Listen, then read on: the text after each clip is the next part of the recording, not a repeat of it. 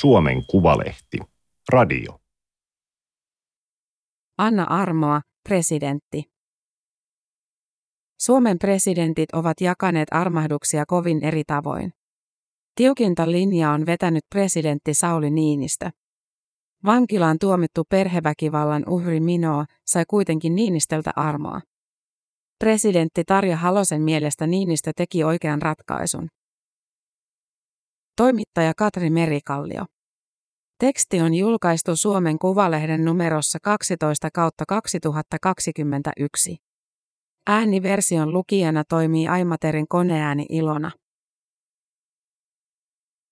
Olen nähnyt hyväksi armosta suostua tähän anomukseen siten, että Minolle, sukunimi poistettu, korkeimman oikeuden tuomiolla tuomittu vankeusrangaistus määrätään ehdolliseksi. Tällä lauseella presidentti Sauli Niinistö armahti kahdeksi vuodeksi ja kolmeksi kuukaudeksi vankilaan tuomitun Jyväskylässä asuvan 46-vuotiaan naisen. Suomen Kuvalehti käyttää armahdetusta vain etunimeä hänen yksityisyytensä suojelemiseksi. Niinistö teki päätöksensä perjantaina 12. helmikuuta. Tuomion saanut minua oli jo hankkinut pussilipun Kuopion vankilaan. Lähtö oli maanantaina. Kassit olivat jo pakattuina. Minon kolmea lasta odotti kuljetus sijaiskotiin. Yksi puhelinsoitto muutti kaiken.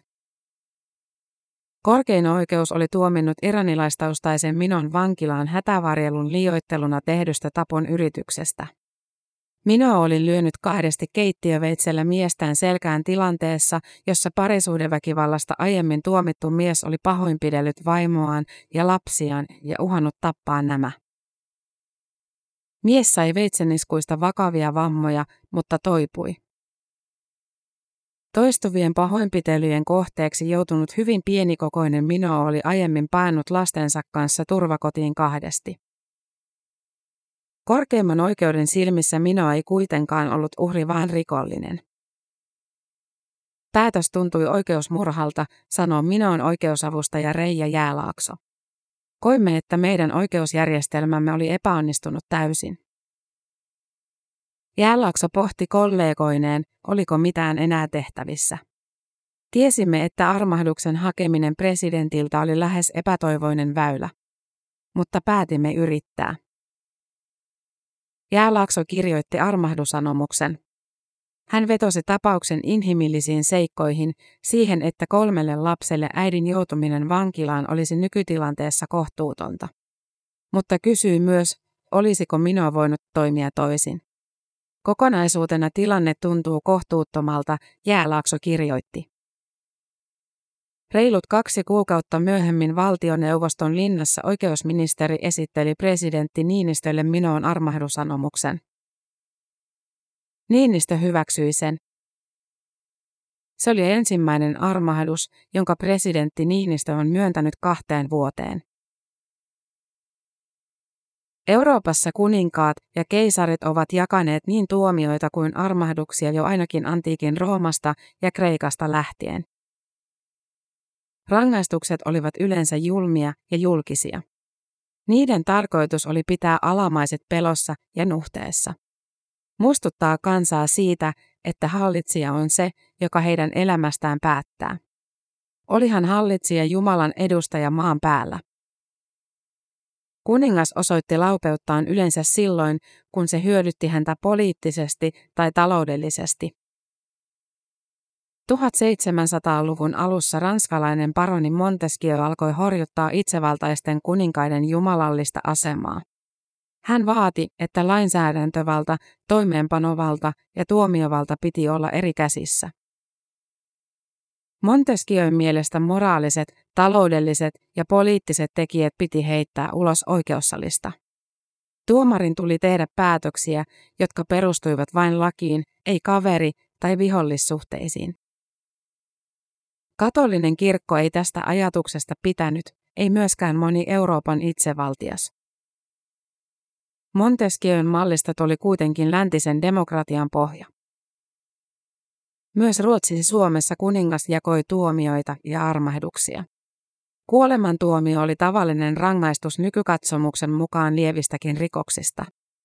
1600-luvulla kuningas saattoi armahtaa huoruudesta, kaksinaimisesta, ryöstöstä tai kavalluksesta, joista kaikista lankesi kuolemantuomio, mutta armoa ei yleensä annettu, jos tuomio oli tullut Jumalan pilkasta, raiskauksesta, murhasta tai eläimeen sekaantumisesta.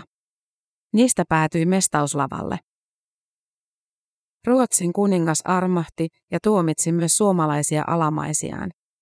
Erityisesti kuninkaan syntymäpäivinä moni suomalainen rikoksesta tuomittu pelastui teloitukselta ja pääsi vapaalle jalalle juhlimaan kuninkaan armoa. Venäjän vallan aikana 1800-luvulla armahduksia jakoi saari. Vuodesta 1826 lähtien hän armahti säännönmukaisesti kuolemaan tuomitut suomalaiset. Arma kuitenkin tarkoitti sitä, että tuomio muutettiin elinkautiseksi pakkotyöksi Siperiassa. Kun Suomi itsenäistyi, armahdusoikeus siirtyi saarilta tasavallan presidentille. Suomen perustuslain mukaan tasavallan presidentti voi yksittäisessä tapauksessa armahtaa tuomioistuimen määräämästä rangaistuksesta saatuaan lausunnon korkeimmalta oikeudelta. Korkeimman oikeuden, KKOn lausunto ei kuitenkaan sido presidenttiä. Hän voi joko armahtaa tai olla armahtamatta. Presidentin oma harkinta ratkaisee. Minä on marraskuussa vankeuteen tuominut KKO puosi lausunnossaan tämän armahtamista. Rikoksen laatu ei vaikuta siihen, voiko tuomittu saada armahduksen, eikä armahdus tarkoita annetun tuomion kumoamista. Niin armahdusta hakevien kuin sen saaneiden joukko on jatkuvasti pienentynyt. Vielä 1900-luvun alkupuolella presidentit saattoivat armahtaa joukoittain ihmisiä. Sisällissodan jälkeen presidentti K.J. Stolberg armahti tuhansia vankileireille tuomittuja punaisia. Hieman syntymäpäiviään viettäneiden kuninkaiden tavoin presidentti Urho Kekkonen armahti vuonna 1967 satoja vankeja Suomen 50-vuotisjuhlan kunniaksi. Suurempi kohu syntyi vuotta myöhemmin, kun Kekkonen armahti kirjailija Hannu Salaman tämän Jumalan pilkkatuomiosta. Salaman armahdus nähtiin näpäytyksenä sekä oikeuslaitosta että lainsäätäjiä kohtaan. Kekkonen tulkitsi, että aika oli ajanut Jumalan pilkkatuomioiden ohi. Armahduksessa oli voimakas yhteiskunnallinen lataus. Kekkonen tuli silloin selvästi oikeuslaitoksen tontille, sanoo rikosoikeuden professori Matti Tolvanen Itä-Suomen yliopistosta. Presidenteistä Mauno Koivisto käytti armahdusoikeutta laajasti ja tavalla, joka sekin herätti keskustelua, sanoi Helsingin yliopiston oikeushistorian professori Jukka Kekkonen. Koivisto armahti keskimääräistä enemmän talousrikollisia. Martti Ahtisaari ei armahtanut yhtään väkivaltarikollista. Tarja Halonen puolestaan armahti erityisen paljon aseista kieltäytyjiä. Ahtisaari sai kuuden vuoden kaudellaan ratkaistavaksi noin 1500 hakemusta. Armoa sai 180 tuomittua eli keskimäärin 30 vuodessa. Presidentti Tarja Halonen sai kahden kautensa aikana pöydälleen noin 2000 armahdusanomusta. Hän armahti 268 ihmistä eli keskimäärin 22 ihmistä vuodessa. Elinkautisvangit ja heidän päästämisensä ehdonalaiseen siirrettiin vuonna 2007 kesken Halosen kauden presidentiltä Helsingin hovioikeudelle, joten armailustilastot eivät ole täysin vertailukelpoisia. Presidentti Niinistö on käyttänyt armahdusoikeutta merkittävästi vähemmän kuin edeltäjänsä. Yhdeksän vuoden aikana Niinistö on armahtanut 21 ihmistä eli keskimäärin kaksi tuomittua vuodessa. Heidän joukossaan on muun muassa ehdottomaan vankeuteen rattijuopumuksesta tuomittu mies ja taposta tuomittu nainen, joka pääsi ehdonalaiseen istuttuaan tuomiostaan reilun viisi vuotta. Armoa sai myös noin 40-vuotias mies, joka oli pahoinpidellyt puolisonsa kaksi kertaa 2011. Toinen pahoinpitelyistä oli törkeä. 150 asuntomurtoon syyllistynyt 30-vuotias liettualaismies sai hänkin armahduksen. Törkeisiin huumausainerikoksiin syyllistyneitä Niinistö on armahtanut lehtitietojen mukaan ainakin kolme. Edeltäjiensä tavoin myös Niinistö on poikennut päätöksissään KKOn kannasta. Esimerkiksi 2016 Niinistö hylkäsi raiskauksesta tuometun anomuksen, vaikka KKO oli sitä puoltanut. Niinistö ei ole presidenttinä armahtanut yhtään raiskaukseen syyllistynyttä. Niinistö on sanonut käyttäneensä armahdusoikeutta tilanteissa, joissa joko rikoksesta tuomitun henkilön tai hänen perheensä olosuhteissa on tapahtunut erityisen merkittävä muutos. Se voi koskea esimerkiksi tuomitun terveydentilaa. Presidentin armahdusoikeus on hiertänyt oikeusoppineiden mieltä kauan. Moni katsoo, että oikeuden ja armahduksen välillä on ristiriita. Oikeudenmukaista on, että samasta rikoksesta tulee sama rangaistus jokaiselle, mutta armahdus annetaan aina vain yhdelle ihmiselle. Armahdus on erällä tavalla poikkeuksellinen lahja sille, joka sen saa, kun taas oikeusvaltiossa vallankäyttö on aina sidottu lakiin, sanoi Jukka Kekkonen. Oikeusoppineiden silmissä armahtaminen muuttuu ongelmalliseksi erityisesti, jos presidentin armahduksista alkaa hahmottua linja.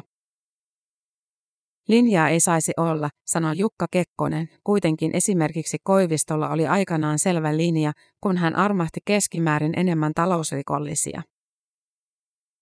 Jos presidentti säännönmukaisesti armahtaa tietynlaisen tuomion saaneita, hän viestittää, että lait ovat huonoja tai että tuomioistuin tulkitsee niitä liian ankarasti. Vallan kolmio on pakka uhkaa mennä sekaisin. Kun presidentti myöntää armahduksen, hän ei perustele päätöstään mitenkään. Ei myöskään päätöstään minun armahtamisesta. Voi vain arvailla, mikä minun tapauksessa presidenttiä puhutteli. Olivatko ne minun kolme perheväkivaltaa kokenutta lasta, jotka olivat äidin tuomion takia menettämässä ainoan turvansa? Vai ehkä presidentin erilainen näkemys siitä, millä tavoin nainen saa puolustautua parisuhdeväkivallan tilanteessa? Mutta pitäisikö armahdus perustella? Niinistö itse on lehtihaastatteluissa sanonut, että ei. Päätöksen avaaminen vääjäämättä polkisi anojen yksityisyyttä ja nostaisi julki hyvinkin arkaluonteisia esimerkiksi terveyteen liittyviä asioita. Perustelujen avaaminen voisi myös johtaa armoshoppailuun. Jos kerran tietyllä perusteella presidentiltä tuli armahdus, samat perustelut voisivat ilmestyä myös muihin anomuksiin. Vielä 50 vuotta sitten presidentti sai toista tuhatta armahdusanomusta vuodessa. Niinistö saa niitä enää noin 70.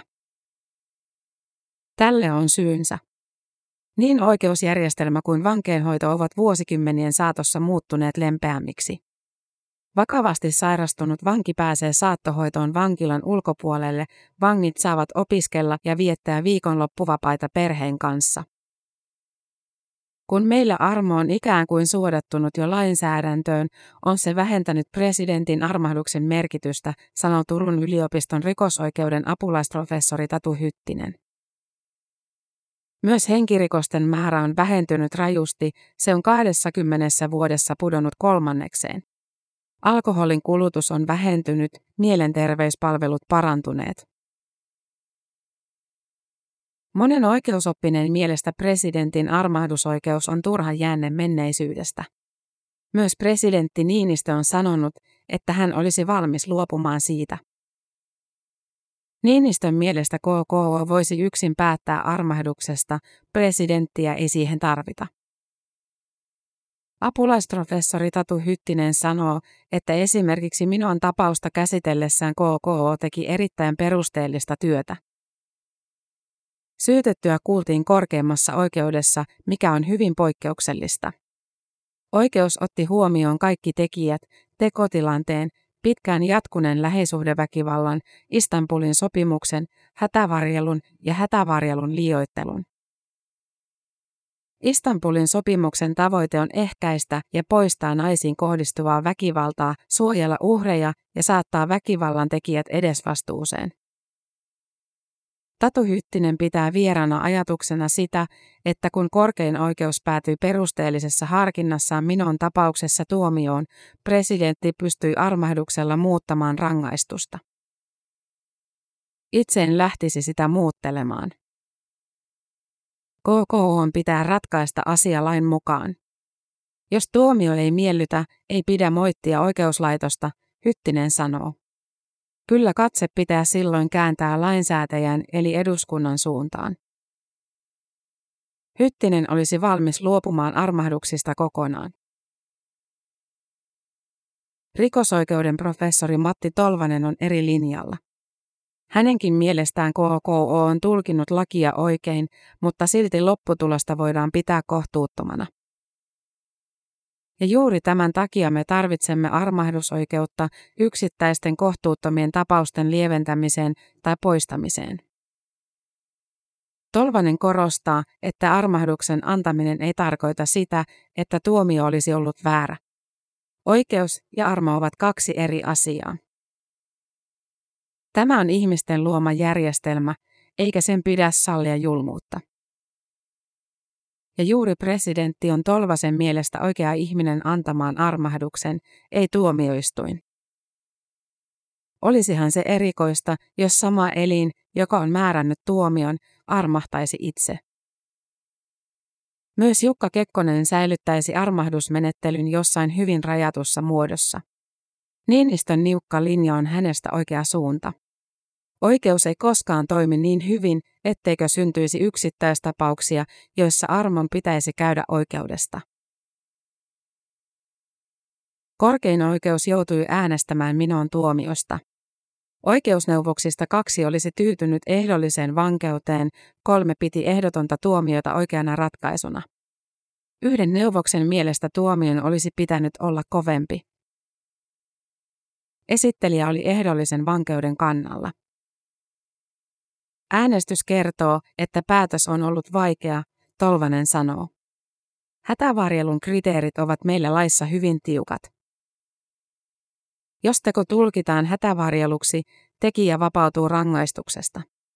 Jos teko katsotaan hätävarjelun liioitteluksi, se lieventää tuomiota. Näin esimerkiksi minun tapauksessa. Jos parisuhdeväkivallan tilanteessa hyökkäyksen kohteena ollut nainen on päätynyt puolustautumaan veitsellä tai aseella, teko nähdään hyvin harvoin hätävarjeluna. Kaoottisessakin väkivaltatilanteessa naisen pitäisi pystyä tekemään maltillinen arvio siitä, mikä on kohtuullista puolustautumista. Tavallista on, että tuomio annetaan taposta tai tapon yrityksestä.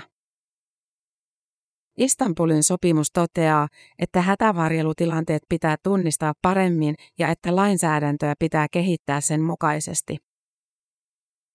Koska Minon kohdalla kyse oli niin sanotusta KKOn ennakkopäätöksestä, oikeuden tulkinta on erityisen merkityksellinen. Nyt tuoreen tulkinta hätävarjelusta ei Tolvasen mukaan juurikaan muuttunut aiemmasta. Sen sijaan melko uutta on, että KKO käsitteli Istanbulin sopimusta päätöksessä laajasti. Suomi allekirjoitti sopimuksen jo kymmenen vuotta sitten. Suomi on saanut noottia siitä, että meillä ei lähisuhdeväkivaltaa tunnisteta niin kuin pitäisi, sanoo Tatu Hyttinen. Oikeusoppineet eivät lue presidentin armahduksia kritiikkinä itse tuomioita kohtaan. Armahdus ei tarkoita tuomion uudelleen arvioimista eikä kumoamista. Minon armahdukseen liittyy kuitenkin poikkeuksellinen piirre. Presidentti armahti hänet vain runsaat kaksi kuukautta KKOn tuomion jälkeen jo ennen kuin Mino oli ehtinyt istua tuomiosta päivääkään. Tavanomaista on, että tuomion ja armahduksen väli on pitempi ja että armahdettu on suorittanut tuomiostaan ainakin osan. Halusiko presidentti Niinistö armahduksella mahdollisesti nostaa lähisuhdeväkivallan uuteen valoon? Niinistö on viime vuosina näkyvästi sitoutunut naisten asiaa ajavaan kansainväliseen He Force He solidaarisuuskampanjaan ja ottanut kantaa erityisesti naisiin kohdistuvan väkivallan lopettamiseksi. Vain kaksi päivää ennen KKOn tuomiota Niinistöt viittasi, että naisiin kohdistuva väkivalta on ihmisoikeusrikkomus. Suomi on sitoutunut naisiin ja tyttöihin kohdistuvan väkivallan kitkemiseen myös verkossa. Päivitys viittasi YK tasa-arvojärjestön UN Womenin kansainväliseen kampanjaan. Suomi on EU-maista toiseksi vaarallisin maa naisille perhe- ja lähisuhdeväkivallan suhteen. Toiseksi yleisin henkirikos meillä on tappo, jonka uhri on nainen ja tekijä nykyinen tai entinen kumppani. Uhreja on vuosittain noin 20. Minä olisi voinut olla yksi heistä. Hyvä, että armahti, sanoo presidentti Tarja Halonen Niinistön ratkaisusta Minon tapauksessa. Vaikka oikeusjärjestelmä olisi kuinka tarkka, se voi Halosen mielestä joskus johtaa kohtuuttomaan lopputulokseen.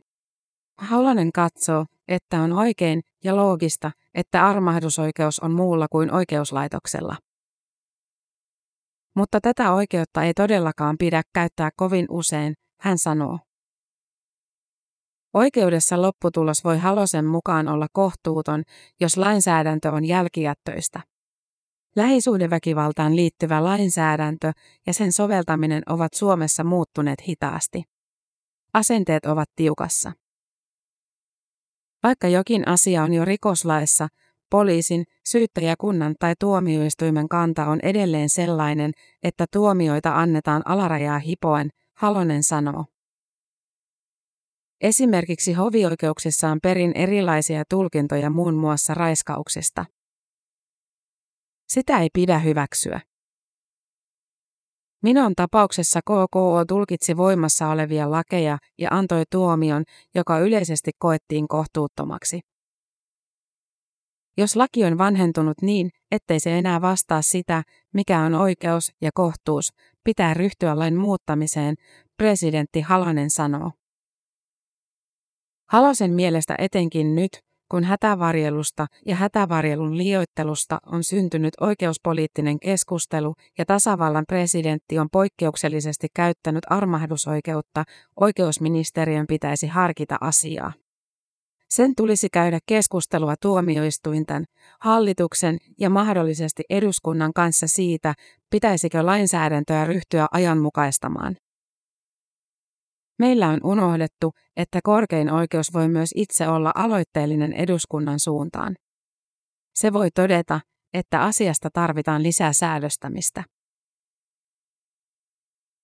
Tämä oli Suomen Kuvalehden juttu Anna Armoa, presidentti.